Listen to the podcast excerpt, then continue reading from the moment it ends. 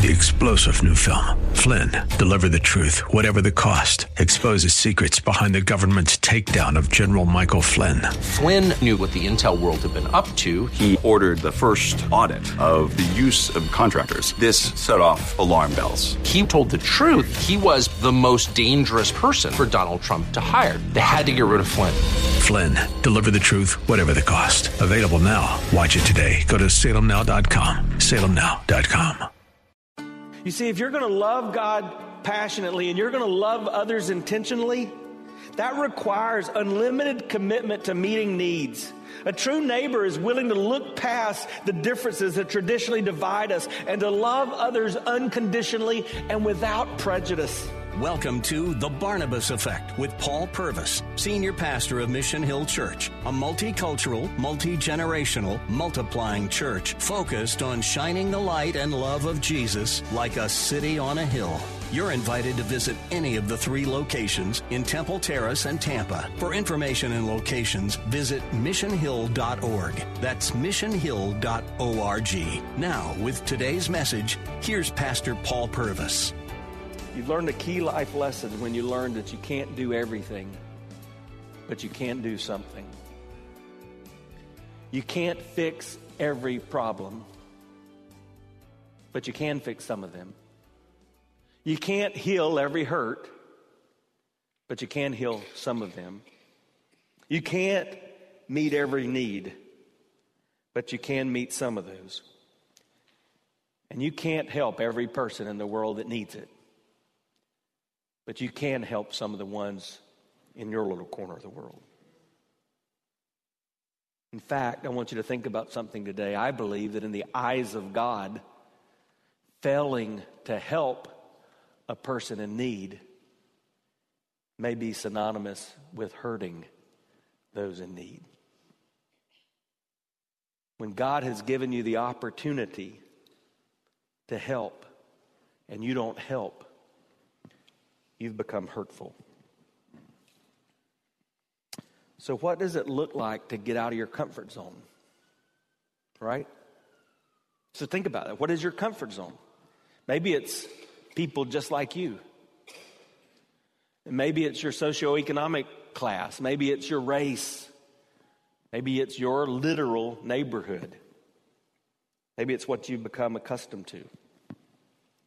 So, for some of you, it may mean just going to the other side of the track or the other side of town or having an intentional effort to sit down over a meal with someone of a different race or a different culture.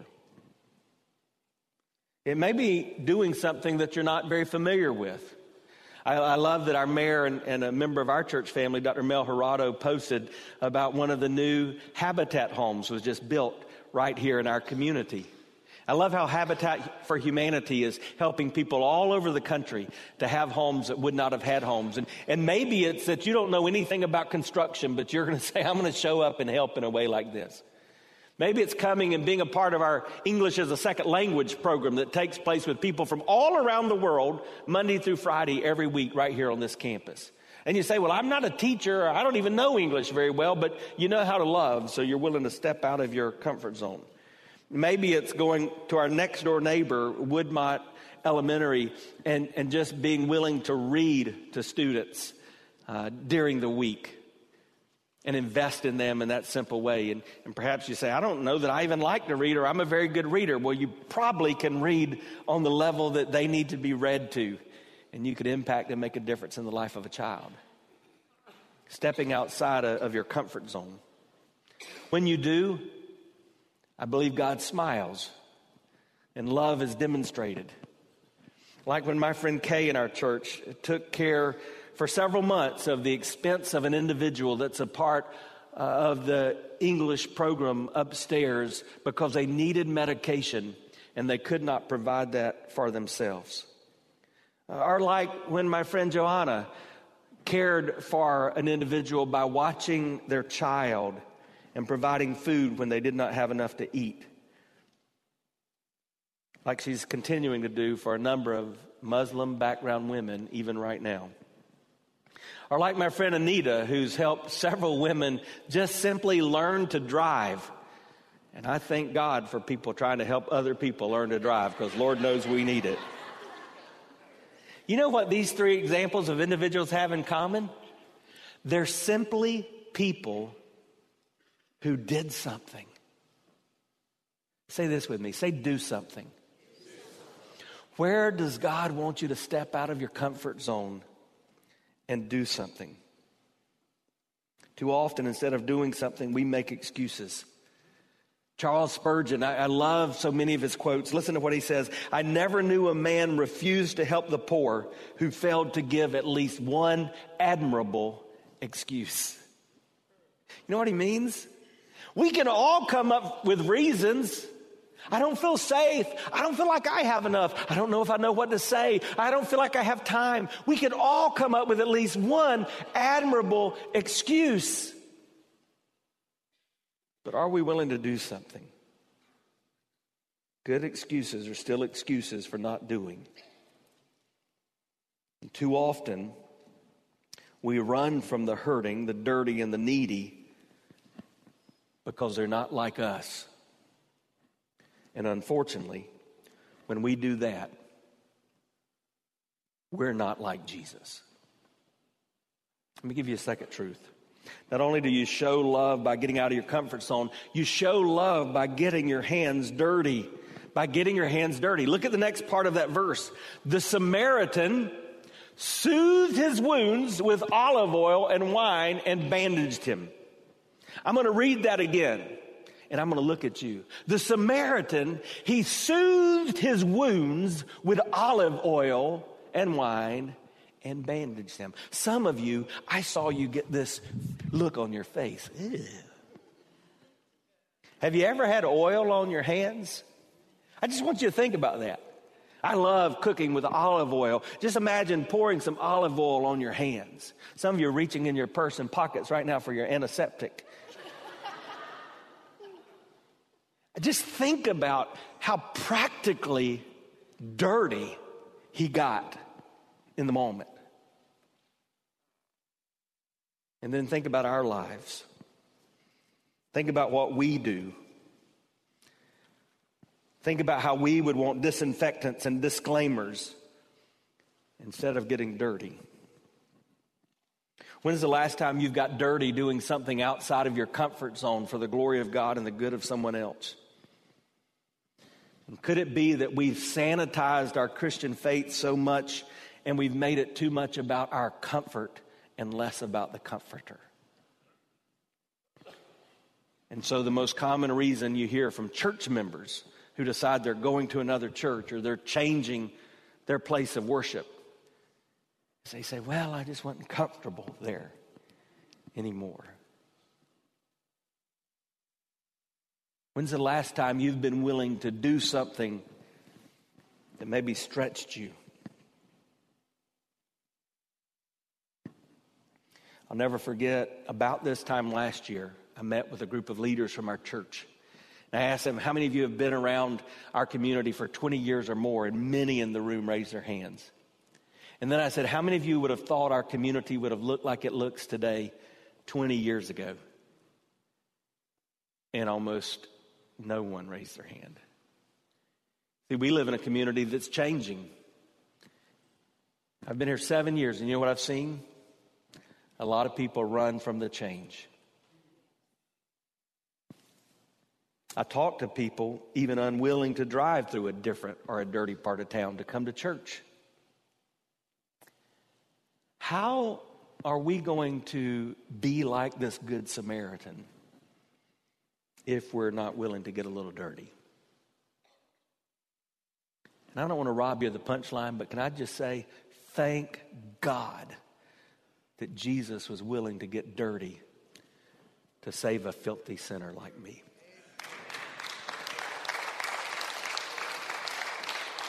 Well, let me give you a third thing real quickly.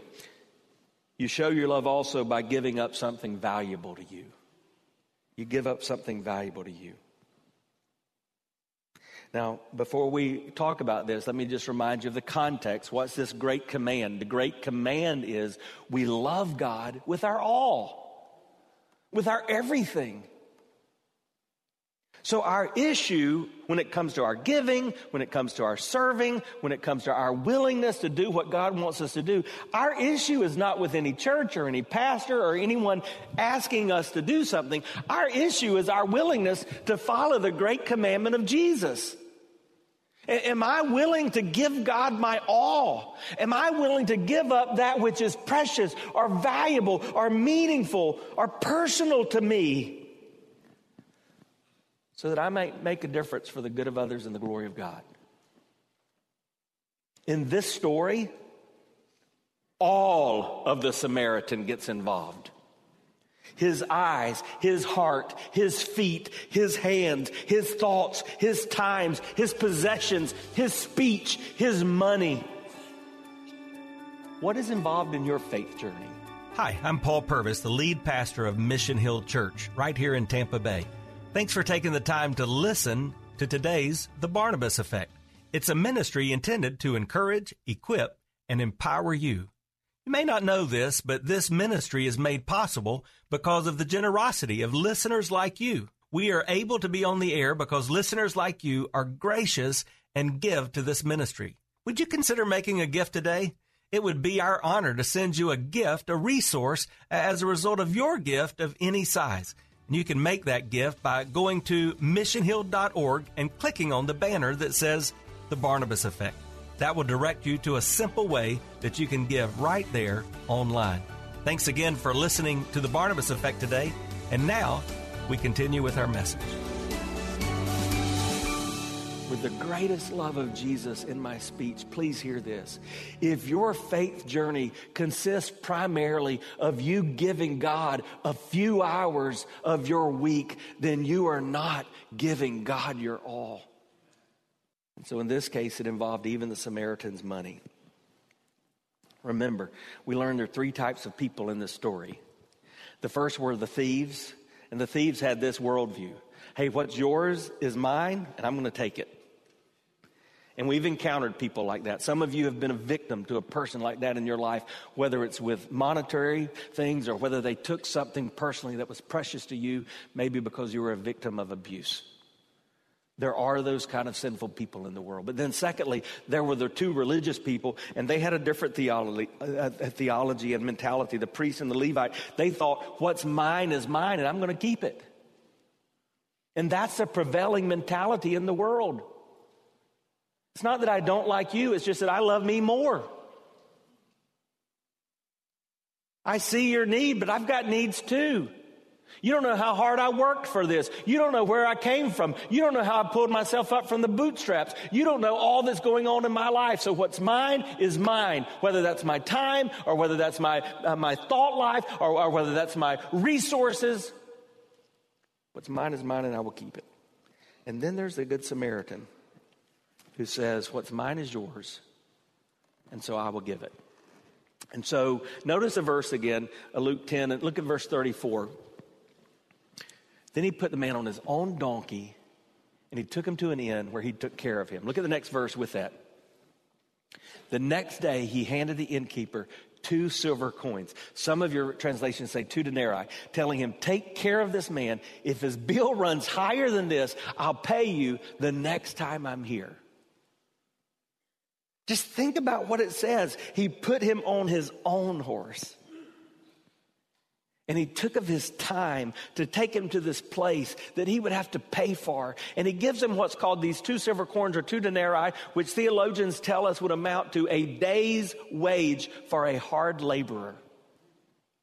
So just imagine he had worked all day out in the field, which is very possible. And he had been paid for it. And he was headed home and he took everything. Say everything. He took everything he made and invested in the life of this individual.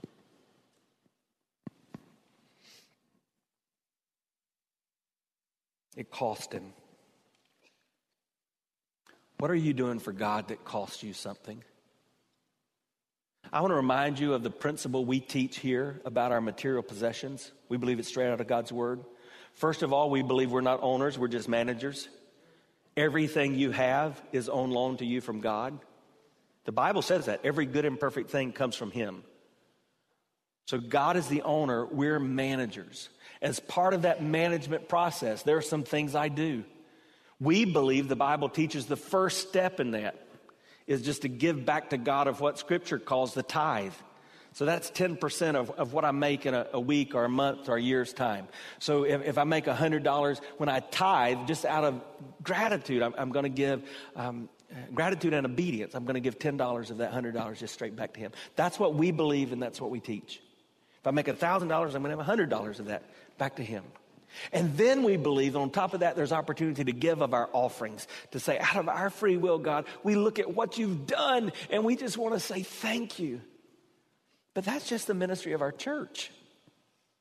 I'm looking out at some friends that I think have this man, this heart of generosity. And, and I know that in addition to the ministry to their, their church, there's so many other ways that they give to, to families in needs, to individuals on the mission field, looking for opportunities to give back for the good of others and the glory of God. What have you given to and given of lately that cost you?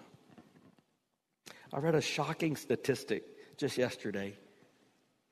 It said professing Christians in our country only give 0.06%, six tenths of 1% of their annual income to evangelize those who have never heard the gospel of Jesus Christ around the world. And I imagine the heart of God must look at us and say, You guys just don't get it. Before I move on, let me just remind you of something my dear friend Johnny Hunt also says. He says, You don't have to be rich to be generous, you just have to be generous. In Scripture, listen to this in Scripture, whether you're talking about an individual or you're talking about a church, examples of generosity are given to us in the context of poverty. We see that with the widow's mite and we see that with the church at Macedonia. So, a, pra- a, practical prayer for this would be just ask God to help you be more generous for His glory. Let me give you this fourth thing, and then I'm going to pray with you. You show love by continuing to show up even after others have moved on. You continue to show up even after others have moved on. Look again at verse 35. You see this? The next day, he handed the innkeeper two silver coins, telling him, Take care of this man. If his bill runs higher than this, I'll pay you the next time I'm here. What is he saying? He had something in common with Arnold Schwarzenegger. I'll be back. He wanted the innkeeper to understand that this is not one and done.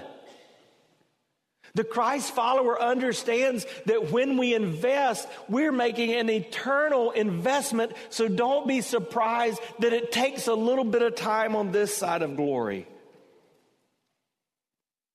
Being a good neighbor is not a one and done proposition.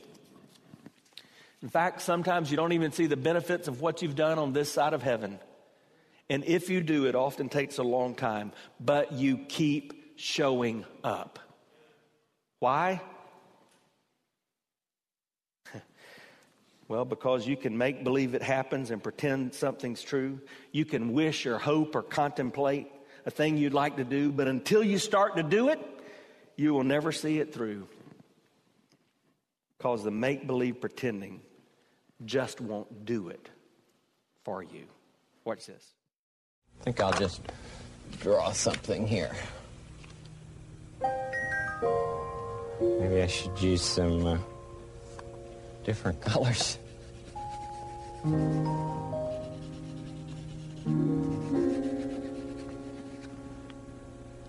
Now, I wouldn't have made that if I'd just been thinking about it.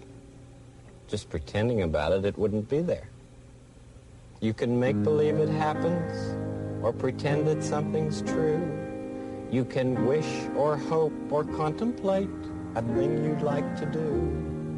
But until you start to do it, you will never see it through. Cause the make-believe pretending just won't do it for you.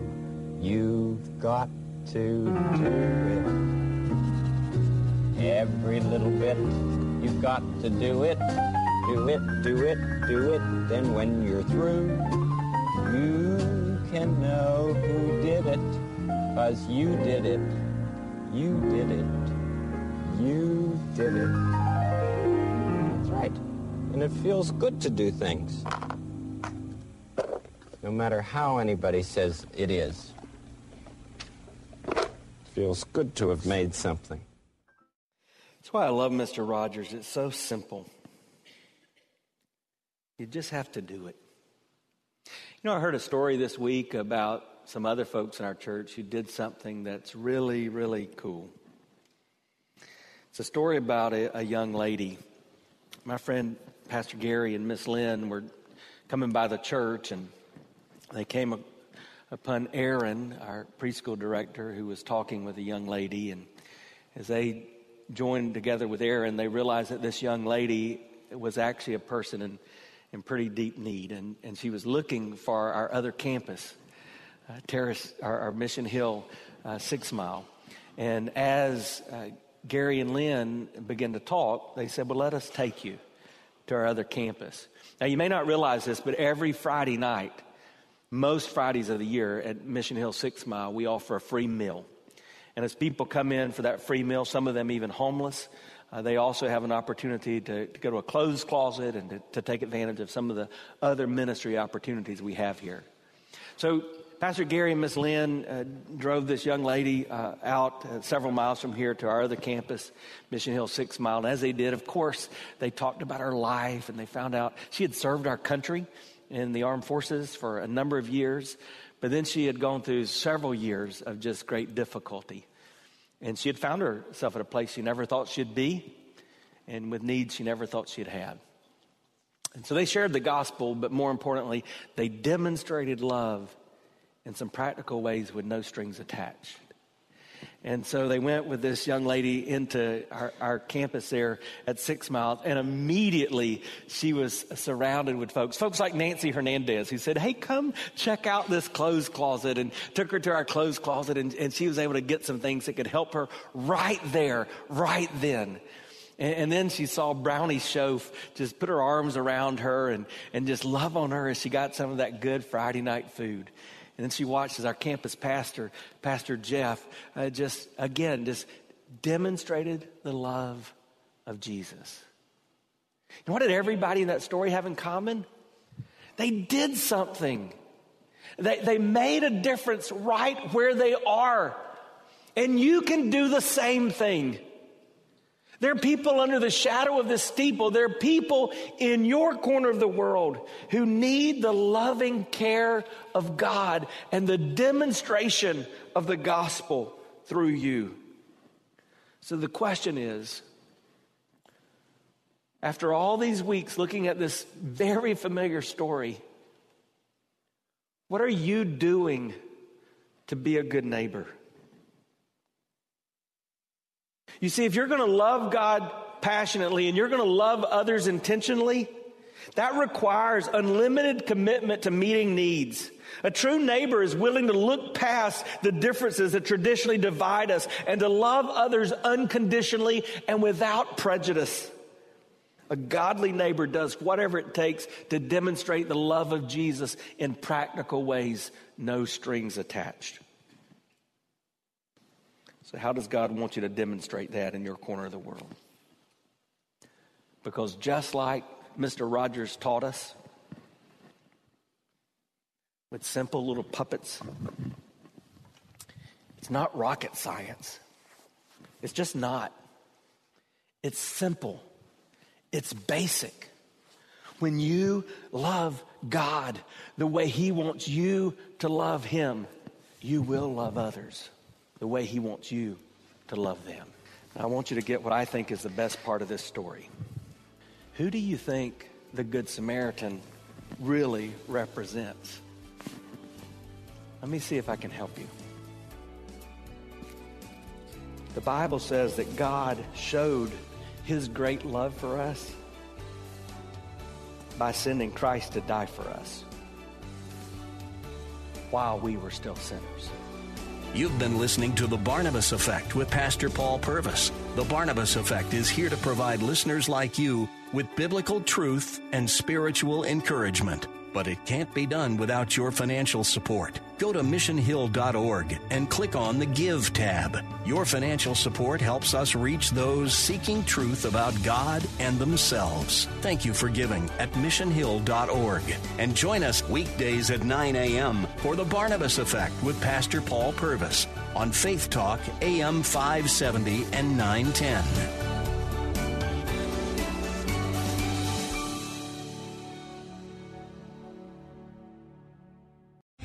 Three star general Michael J. Flynn, head of the Pentagon Intelligence Agency, knew all the government's dirty secrets. He was one of the most respected generals in the military. Flynn knew what the intel world had been up to, he understood its funding. He ordered the first audit of the use of contractors. This set off alarm bells.